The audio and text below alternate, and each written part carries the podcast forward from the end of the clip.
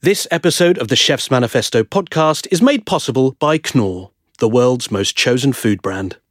Knorr's Future 50 Foods inspires dietary diversity by identifying 50 of the foods we should eat more of for the health of ourselves and of the planet.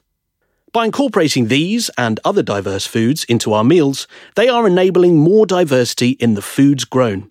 Knorr will inspire and educate people all over the world to cook with these foods and will partner with suppliers and retailers to make these foods accessible and affordable.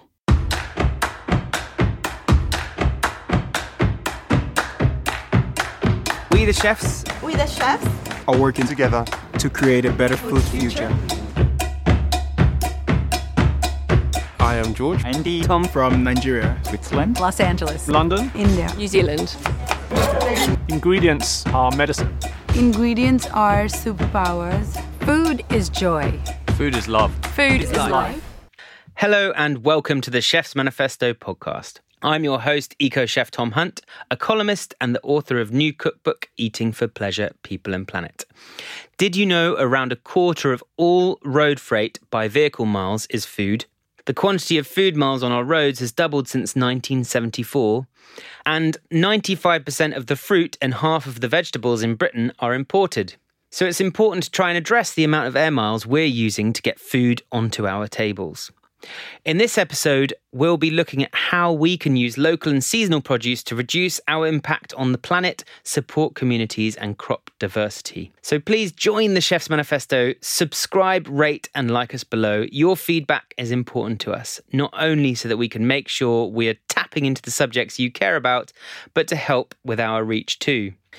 Today, I'll be talking to Alva Lim and Leonilda Ximenes about the Timor Leste Food Lab, and I'll also be joined by Le Cordon Bleu chef India Hamilton to talk about how she promotes local and seasonal foods in a sustainable and accessible way.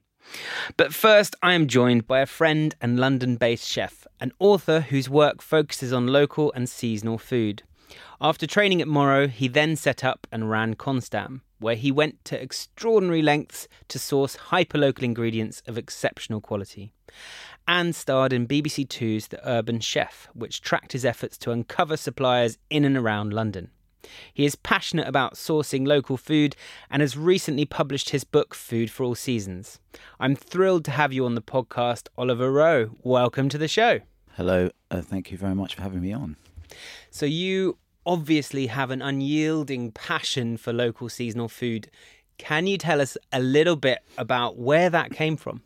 Uh, yeah, it's interesting to bring up Morris. Actually, I, I'm going to go b- back further than Morris. So when I first started cooking, it was in Italy, and I went and worked for a summer in Tuscany at my mum's cousin's art school, which is a lovely resource to be able to go and work in. And um, it was a proper job, and we were cooking for the students and working with amazing produce. And it was such an amazing place to, to connect the food that we were cooking with the landscape and the and the terroir and the and the and the recipes and the people and the community that it, it gave me a real understanding of what happens when food that's produced locally is eaten locally and and the impact of that on on the, the menu, the diet and so on and the, and the passion. So that's where I kind of got that initially. But then I went to work at Moro and there the food is very hands on. It's very real. They have a charcoal grill and they have a wood oven, and they're they're super passionate about their food. So it it it, it was just a great place to be. So it was a really good logical step um, to go from from this wonderful landscape and this amazing experience, uh, and then to go and work in this very very tough but but very passionate and, and very real kitchen with real fire and and lots of amazing ingredients. So it that's where my passion for cooking and food came from and that led to a, a, desire to respect the seasonality of the food because that's the only, only real way that you can really connect with the produce as the, the year goes by, engaging with the different the different ingredients that become available. And the more local you are, the more seasonal you have to be. So they all follow on one from the other, really. So yeah, that's kind of where that all came from for me. And so I've got your beautiful book, Food for All Seasons. That's really an extension of this idealism or passion for sustainability, seasonality, and local food. what inspired you to write it, and what are the key messages that people should take home from it, or people, kind of how would you inspire people to pick it up and read a copy? I opened a restaurant in 2006. Well, actually, I opened a cafe in 2003 where I started cooking for myself, and that was my, my, my first personal kitchen that I had, professional kitchen. And had that for a couple of years. And during that time, I started to become very inspired by some of the other chefs and some uh, environmentalists talking about food miles and the impact of the food chain on the environment. And that really chimed even more with where I was going with food, and I decided to open a restaurant, and I wanted to make that a restaurant which which really focused on local food for all of these reasons. And so I became incredibly immersed in that, and it was amazing. You know, pick, picking up the phone and talking to farmers and, and ordering food from farmers as opposed to just from veg suppliers or from butchers, but actually the people that produce the ingredients themselves. And that was such a, a, an impetus for me as well. And creating those connections, becoming part of those people's lives and their work lives, and and how as a chef those two things merge. That was in, in, incredible for me. But as I said, the more local you become, the more seasonal you become. And so I actually started out thinking I was going to write a book about local food, which I kind of did. But during the time that I was writing it, I, I really realized that what I wanted to talk about was the seasonality of the food. And I suppose the two are synonymous, really, in the sense mm. that you can't have one without the other, other than some local foods, which are grown industrially, of mm. course, are kind of grown using external energy sources like greenhouse tomatoes and things like that. Um, where, of course, there's a divide. I now hyphenate them and use them together, use the words together, local, seasonal, because for me, that kind of explains it in one sentence. But I mean, I, I know your work personally through collaborating with you over the years, and I know how strict in the in the best sense you are with with sourcing good quality produce. And you write about this in the book too. What would be i think really helpful for some of our chef listeners would be to hear about what those policies were. You you produced that program with BBC Two where you were sourcing hyper locally. But it'd be great to hear about those policies that you've used then, and particularly the the kind of ones that you've carried forward into your food now. Yeah, it, it, it's not necessarily that easy. It's much easier now than it, it used to be. That's that's one of the things I think is is important to bear in mind. So 10, 10, 15 years ago, when I started doing it, there were there wasn't much infrastructure. So we connected with farmers, and and they of course were working all day in the field, you know, or out on the farm, and they couldn't spare the time to deliver the food. So actually, there was quite a lot of, of, of produce within the area that we were sourcing within where there was food being produced, but we couldn't access it. So we had to set up a little system with farmers who would deliver to us um, once or twice a week, and they would collect uh, collect food from farmers around them. So we'd have this little network. So we set up this little infrastructure. So that was that was incredibly hard work and took a lot of time, but incredibly rewarding once we did so. But a lot of that infrastructure is now there with various um, people who are able to deliver locally sought, locally produced food around London.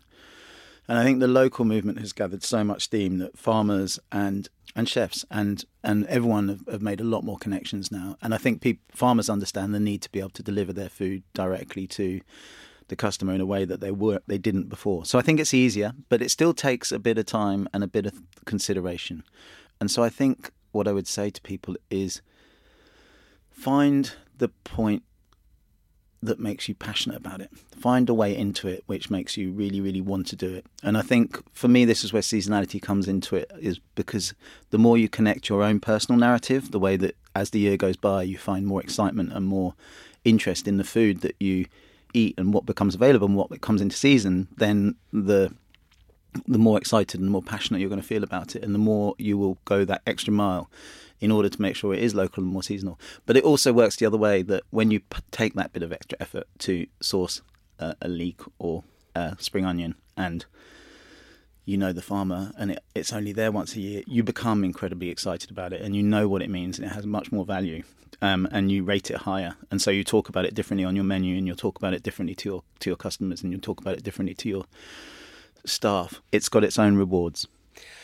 Yeah, I mean, I couldn't agree more. To be honest, I mean uh, that I think when you were running Konstam, I was at River Cottage, which was kind of back in 2004, 5, 6 or I was, Konstam was 2006, 2010. So you Yeah. were doing I was kind of- festivals as well, and uh, that's where we first met. I think was at, yeah, at, Green uh, Man. Green Man, which was interesting because I was just going to say because that was as a festival, all the food that we did there, we sourced from around the festival site as well. So we took, you know, we did take it to an extreme, Yeah. maybe to a point of fault occasionally. No way. I think it's admirable. And I hadn't thought about it till till this conversation about the fact that things have improved at, at least in in London and the UK. There is a better connection now between chefs and farmers through the well the the revolution that you were part of with Hugh Fearnley-Whittingstall and your restaurant Konstam times have improved. And i think that's also the rise of the farmers market as well isn't it? It's the way that people even in cities and, and through veg box schemes are connecting or kind of directly with with their farmers which is so important for shrinking the food chain and and kind of improving our sustainability. So what i'd love to know is why you think working working seasonally and fostering strong local food systems is so crucial to drive progress on achieving a sustainable food system? That's a big question. Food systems are very complicated, and I, I like the term used, shrinking, shrinking the food chain. Um, I think that a direct correlation between food miles and food doesn't always work. It's very difficult to, to simplify it down uh, to to such a a binary, um, but it's important. I think that when you start stacking the food miles with the advantage you get from seasonal sourcing, then I think you start to see a true gain, a, sustainability gain. You, you, you start to see lower emissions all across the board, and so it, it, it increases exponentially.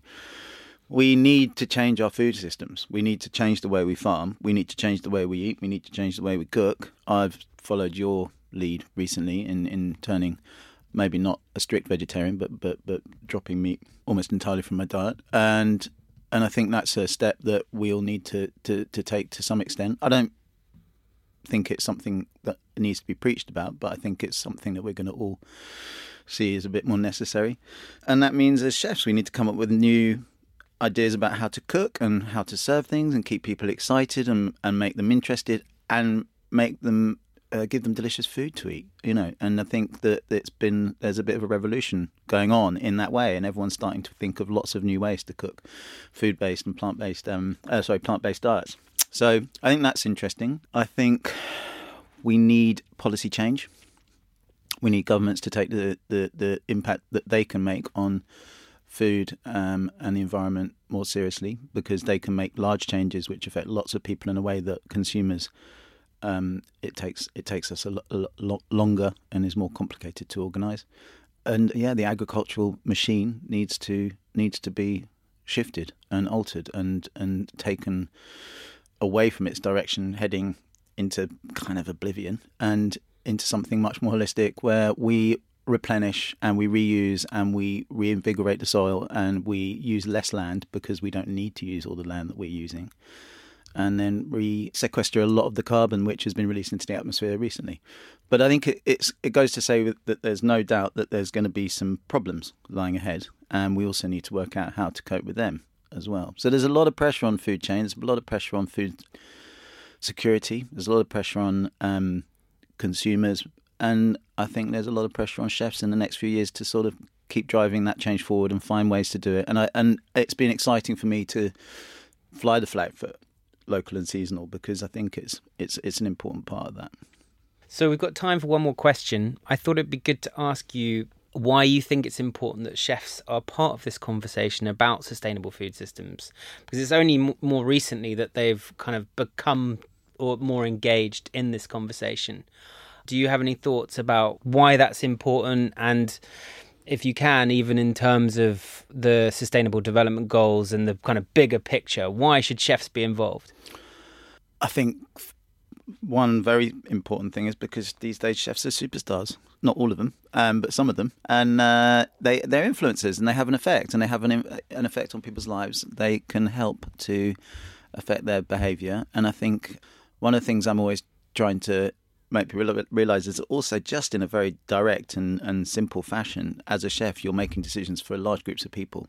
So if you're if you have a restaurant which feeds 80, 100, 200 people a night, 50 people, 20 people, whatever, you're still making decisions for a larger group of people than, say, uh, your average consumer is, um, unless they have a really big family, which is Thousands of people. thousands of people. No, you know. Um. So so yeah, we we we're making decisions. We we're making decisions on behalf of lots of people. So I think that's that's a good step, and it's good it's good to get people to do that. But I think also um, in this country in particular, I think that in say Italy or the south of France or Spain, the food that you find in restaurants is driven by what people would eat at home, and in this country, it's kind of a bit the other way around. So what people eat at home is quite often driven by, by what they'll eat in restaurants because that's where we take our inspiration from. So as chefs, I think it's it's it's important that we inspire people and we tell people what the decisions we're we're, we're taking are, and I think we have a really important role to play in those sustainable goals and how we can make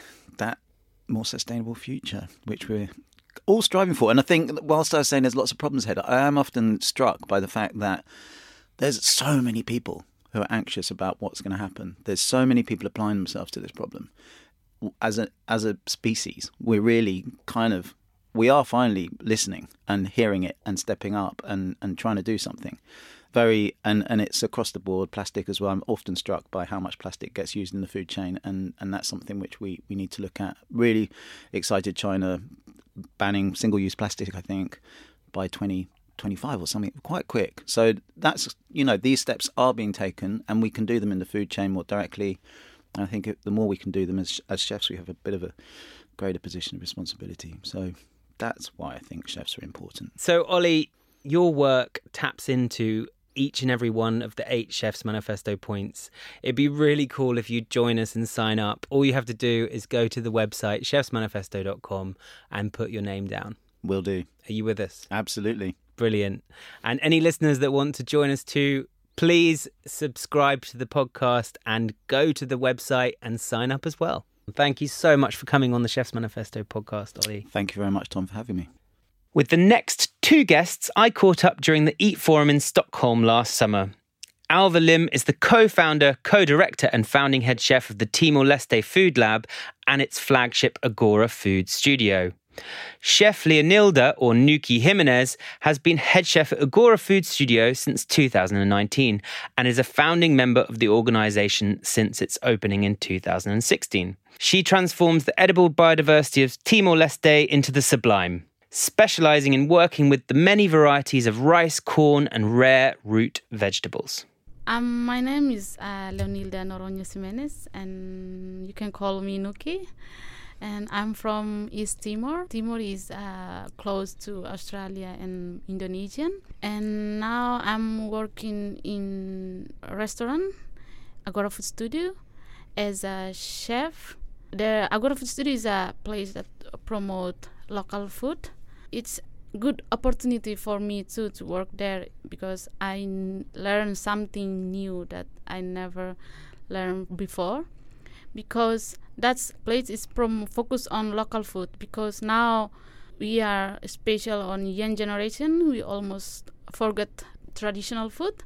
So now we focus to promote the local food Yeah, amazing. So you're kind of reviving those local and traditional recipes and ingredients and bringing them back try to the young people. Yeah, try to make uh, the food it's a beautiful dish because now on young generation they they still think like the traditional food our food is like for the poor people. So they don't have confidence to eat their food. Same also me before. I also Okay. now don't have confidence to eat the food. I think that the food is for the poor people.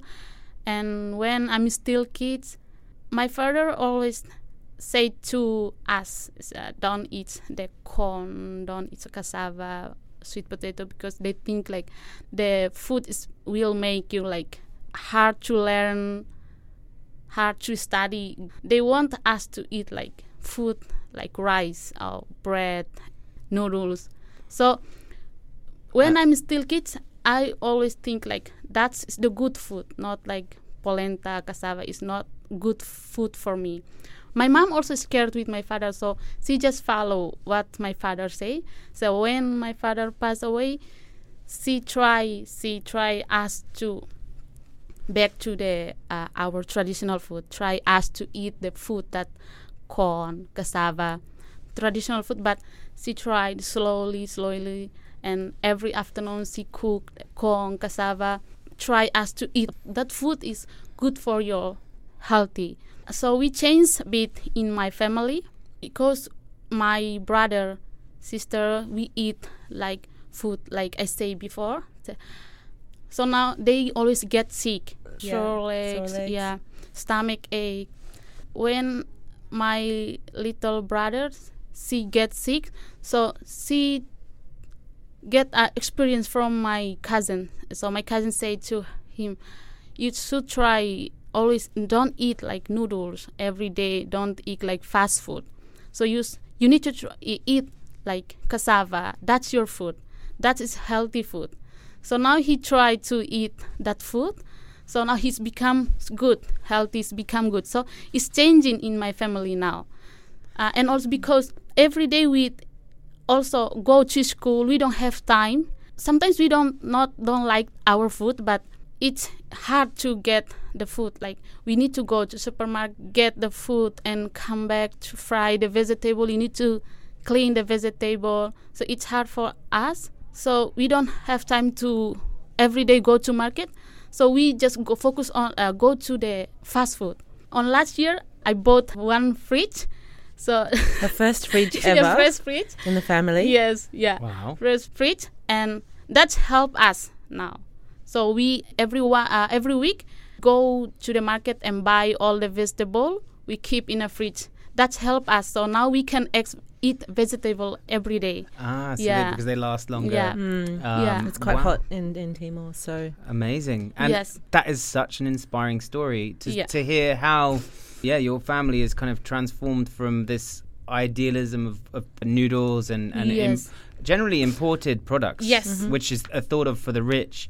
But now that's that's changing. Is that changing culturally as well, or is it more kind of niches like your your own family? Are there other families that are Yeah. ha- having similar changes within their diets back towards more traditional food? Yeah, that's now is our family, not mostly, but some is changing in their family. So sometimes I just tell to them. So because now I'm working in Agora Food so I not know all about the food, but I know what is the good food, which one is the bad food. So I tell to them. So you need to eat that food, not every day eat Yeah. noodles or fast food. Yeah. yeah. So a bit changing in my family. Wow, it's so inspiring. Yeah, so I just wanted to um, share with you that in Timor Leste, it's it's malnutrition is very high, particularly for kids under under five. There's stunting that's almost about fifty percent. But now what you're getting is this really really strange double burden of malnutrition, both in not enough food, but also not enough good food. So you have people in the city who are malnourished because they're eating instant noodles from you know, from packets, and there's just no vitamins in there, no minerals, no nutrients at all, and the incidence of diabetes, heart, hypertension, heart attack is increasing significantly since the past, I guess, the past three, four years. Um, so it's weird, yeah. The, the the remote areas don't have enough, uh, don't have enough food. The city areas have access to food, but they're still malnourished in this 1.2 million population nation. Yeah, it's a Yeah. sounds serious and a global issue too. Yeah, especially in Southeast Asia, it's it's remarkably shocking. Some of the uh, the health the health indicators. Mm. Mm. Mm. Would you mind introducing yourself as well Sure. and telling us what you do, please? So my name is Alva Lim. I am the co-director, founder of Agora Food Studio. Uh, originally from the Philippines, uh, grew up in Australia and Sydney. My husband, who's Greek Australian, we moved to Timor in 2011. We started Agora th- about three years ago, 2016. We just saw, uh, as Nuqy said, there was no conversation publicly about local food, what is Timorese cuisine. If you Google Timorese cuisine, go on Wikipedia, it's it's pretty much Portuguese dishes, which is not to say that it's not part of the the food culture, but there are a lot of the, the native and indigenous wild foods are just not are just not um, mentioned because there is a lot of yeah a lot of fear, shyness. It could be also taboo involved. I'm not quite sure, but it's a fascinating um, place. And so we started it to try and just start the conversation and uh, help young Timorese who are passionate about about food and cooking and coffee to just see what they have and promote it. Amazing. So it sounds like for both of you, a lot of what you're doing is valuing natural resources Yeah. and kind of these traditional ingredients. So yeah, if you could tell us a little bit about the dashboard. Yeah, so we have an impact dashboard at Agora Food Studio, and what it is is a platform that is linked to our online uh, a point of sale, and it takes certain data, and that we use to share with customers. When you eat here, you are actually contributing to the local economy. So statistics on that, on how much we're contributing to, to the local agricultural economy Wow. the number of nutritious meals served both to guests who attend but also to the team because well-being uh, is very important for particularly in the hospitality industry which as you know there's so much uh, stress and mental illness and i think food is so important to nourishing you and your mental mental health so the dashboard wh- what we're trying to do is to demonstrate how we are uh, trying to achieve the the sdgs uh, particularly uh, zero waste, uh, uh, well-being, um, uh, boosting the local local economy. So statistics like also how much we avoid in terms of plastic waste, single-use straws we don't use. We also don't sell bo- um, bottled water. So you also have an avoidance um, statistic there. Basically, we, we want to share it to the world and and um, get a discussion going with other interested restaurants, organizations, and how we can continue the conversation and, and share with people that, you know, the more and more we, we do something like this, we, we make it normal that avoiding waste or achieving the SDGs is, is something that we can do individually. So the dashboard, the point of the dashboard was to communicate that and create the, the movement to more positive uh, results because 2020 is next year. It is. Yeah, and if all of us just do just a little thing, you know, we can really contribute to significant amount of change. Yeah, wow. I feel Yeah. like I need that in my restaurant. Is this something that other people can use? Is it something you've created Yeah. from scratch? yes. Is it something that other is going to be open source for other restaurants to be able to access or? I'm not actually not sure the technical aspects of it. We have a uh, a backdoor behind the scenes ninja. He doesn't like to to share his name, but we will. We are now uh, introducing what we're doing. We'd love to have a chat about you know how we can how we can do this Uh, because we do want we do want more and more restaurants to take on. I think the important thing is to decide what you would like to share to your guests and customers, what you're doing. I think that's the most important thing. So I guess that'll affect the metrics. Paul has been talking about what what are the things that we can collect as indicators. And I think that's going to be an interesting challenge because we have big organizations like IKEA who calculate probably incredible amount of waste that they might have or food that they produce to then you know smaller restaurants, smaller businesses like ours. So definitely, I, I, I want this this spread, or just just the the idea of having something that shows your impact. Everyone, check out the links below because I think we'll be able to provide a bit more information Yeah. about that. So check it out. The dashboard will be there. Yeah, the dashboard dashboard will be there. I am inspired. I would love to have something like that in my restaurant.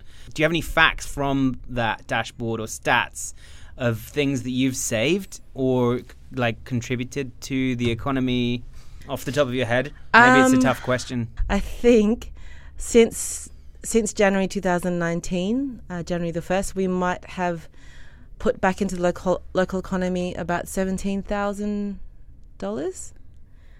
I hope that's correct. Yeah, so because we, we we predominantly buy most of our, our ingredients from the local wet market. That statistic also includes coffee, so we buy from local coffee producers, coconut oil. We don't use palm oil, um, so again that goes back to women's groups. So I think it's about seventeen thousand dollars. Wow. But please go online and check to see if I'm wrong and tell me if I am.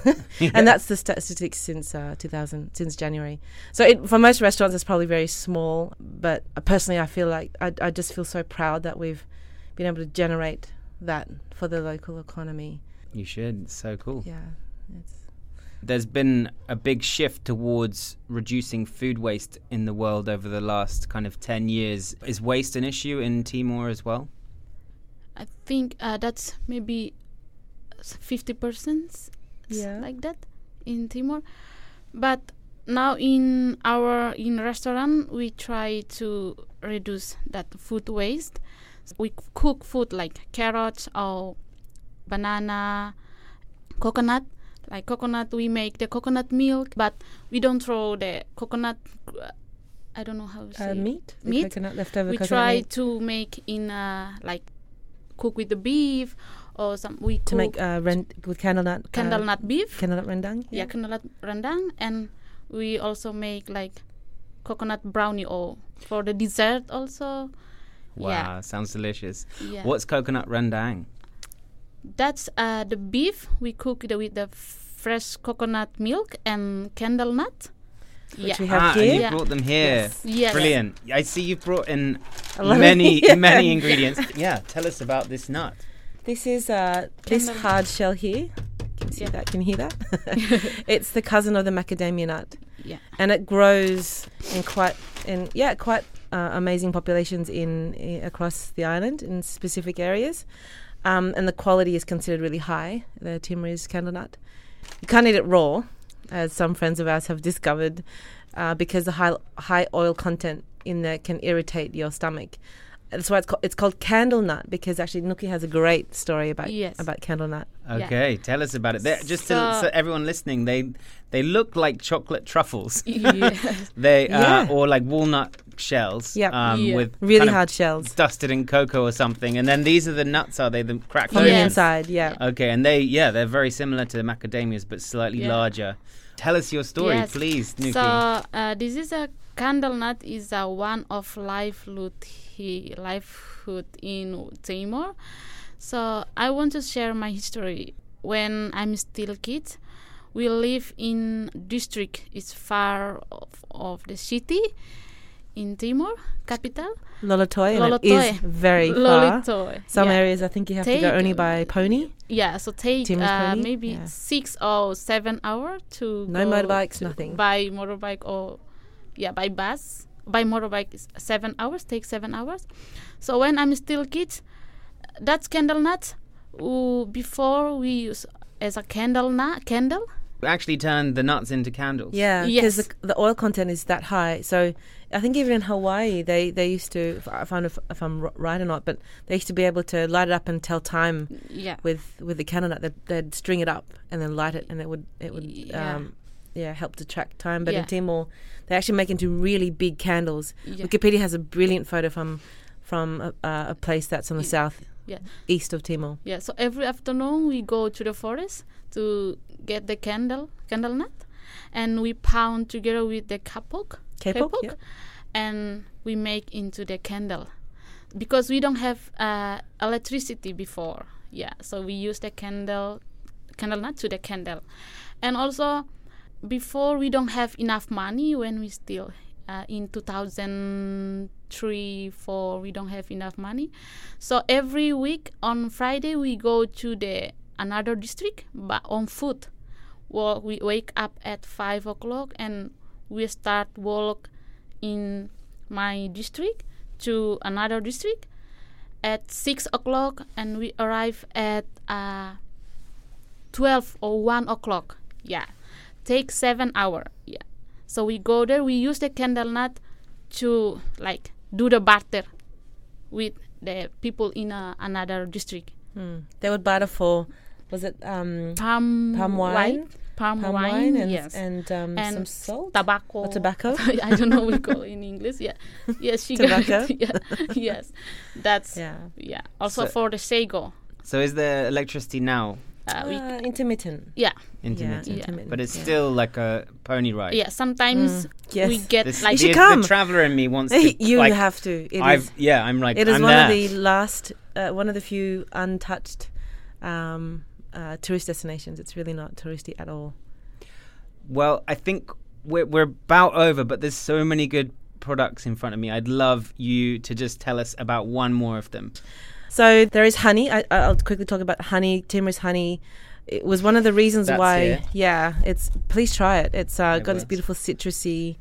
Uh, citrus orange blossom flavor. And a beautiful It's caramel wild. caramel color. Yeah, it's wild honey, and there are not really any bees that are that are actually the beehives are harvested and cultivated. It's just all wild, so people climb up the trees for it.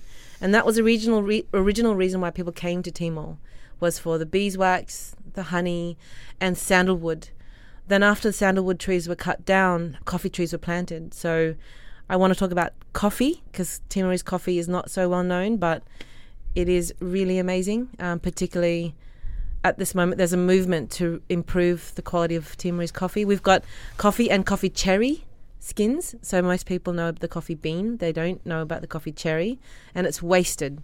It's thrown out and it's high in acidity, so it does actually affect the soils. So we're trying to get people to to to please use more of the coffee cherry because it's high in antioxidants and also it's probably higher in caffeine.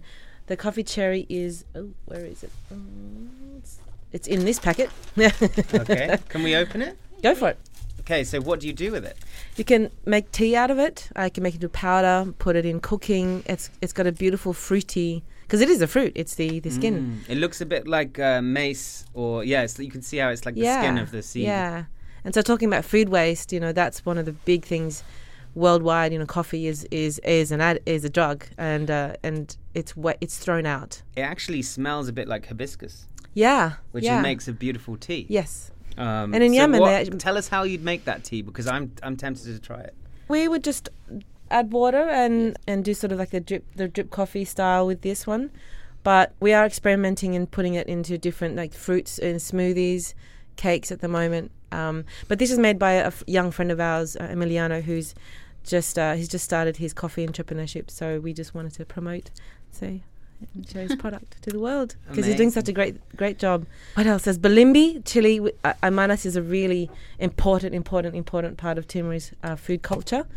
Um, it's Balimbi is a Balimbing is a it's a sour, juicy, citrusy fruit, and so it's the season right now, which is why we brought it over. We just our team pickled that um, last, Last week. week.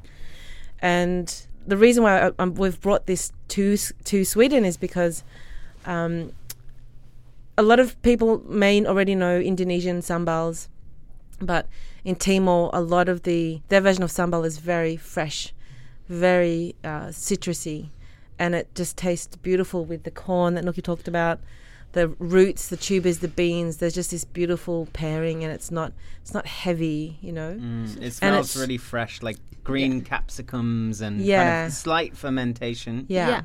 We have quite a few bottles, so we will give you one later. Oh, Yeah, please. he's- I'm actually really excited to Yeah? take a few of these ingredients and just to kind of try them out myself.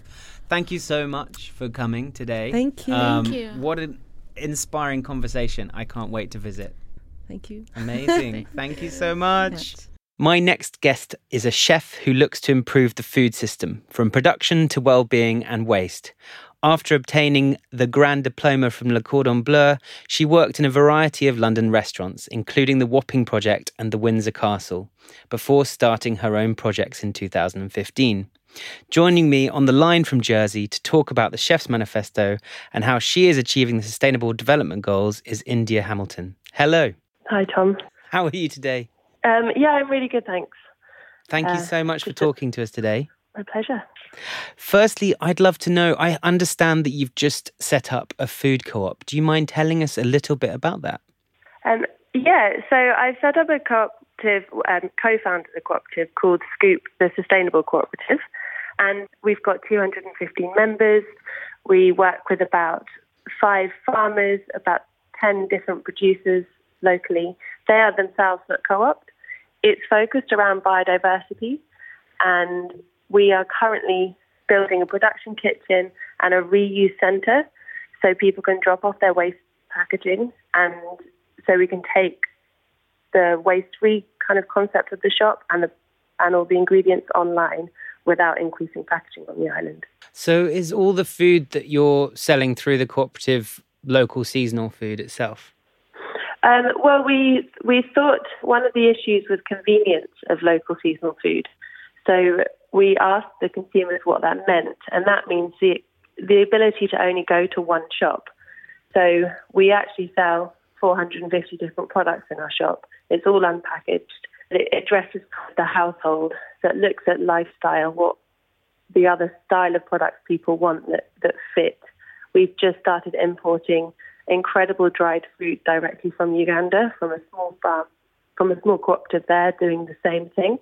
We're about to build a link out, out of Nepal for very particular things. There's dried fruit coming from Uganda, there'll be spices coming from Nepal. So we're, we're sort of building a network and making it more convenient for the customer, looking at how you make this local, local or agroecological supply chain convenient within the time and lifestyle of, of a conscious consumer, I guess.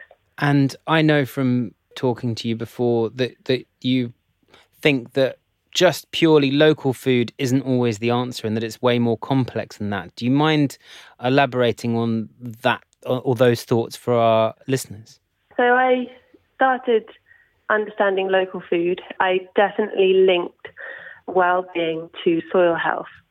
That once I kind of understood that, it was obvious that finding systems where you can understand the connection between your well-being and soil and diversity and it is much easier to understand it from a bioregional perspective and a local perspective.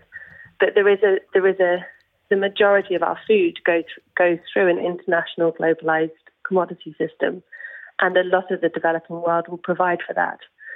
And this is something that I felt uncomfortable with my lack of knowledge in. Um, so I went, so I've gone to try and unpick it, and there are so many complexities to it but I guess it's it's about linking up to the farming that you want to see and building supply chains that fit the farming that you want to support and not just looking at changing one place to another or um, one ingredient for for another. It is about the system that it's with, that it's bought bought within, and it's about the market that it's sold within. That you can then support the farmers that you like to see. That makes sense? Absolutely. As opposed to just a global and a local concept. In in a way, are you suggesting that it's more about direct trade?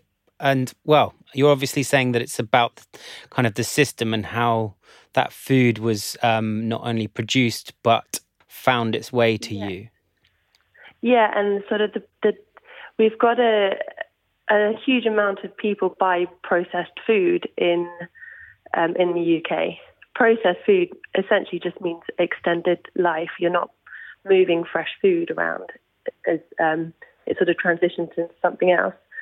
I was, I'm interested in how you adapt that processing to include and support the biodiversity you want to see on the farmland. So, how can you adapt that and utilize it the best way you can to support and in, improve access from the better farming practices and the and the consumer affordably. And so I understand you're writing a thesis on the Chef's Manifesto. Is that right? Oh yeah, yeah. We've just started to open the discussion, so that's happening in the next couple of weeks. Uh, there's a few different there's a few different directions that I am looking to take. It's a bit too soon to say where that's going to go yet. But what I have found fascinating about the Chef's Manifesto is how I'm really, as I say, I'm really into systems.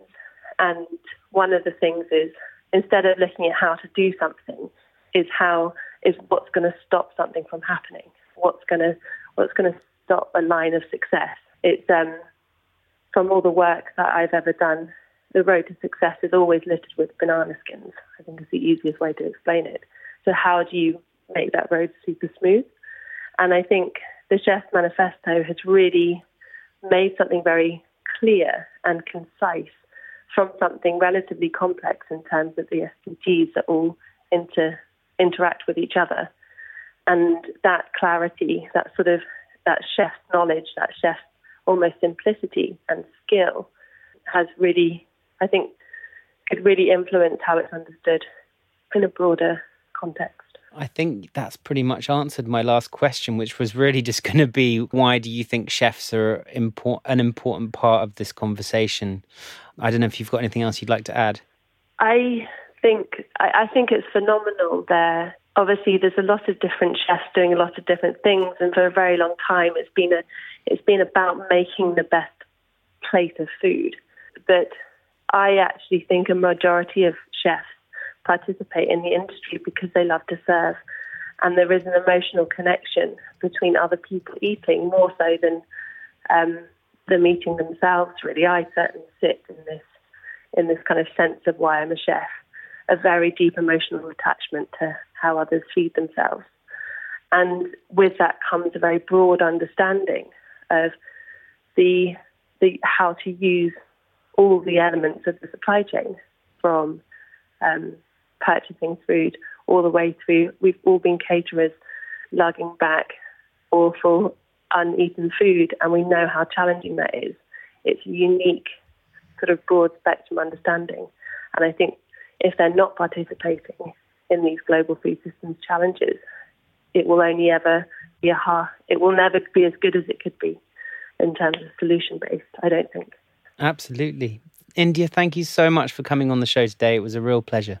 And that's all for this episode of the Chef's Manifesto podcast. Please subscribe to join me next time when I'll be looking at why vegetables and plant based ingredients should be the centre of our dishes and diet. If you like the show, please rate, comment, and share our podcast. We need your help as chefs and food lovers to achieve the Sustainable Development Goals by the year 2030. Until then, bye for now. There are eight thematic areas. Ingredients grown with respect to the earth, Friendly to oceans. Protection of biodiversity and improved animal welfare. Investment in livelihoods. Value natural resources. and reduce waste. Waste is recyclable. Waste is unnecessary. Waste is criminal. Celebration of local and seasonal food. A focus on plant Plant-based ingredients education on food safety. and healthy diets. Nutritious food that is accessible. and affordable to all. Chefs. Politicians. Suppliers, farmers, Educators. Chefs together can change the world. Get involved. Get involved. get involved.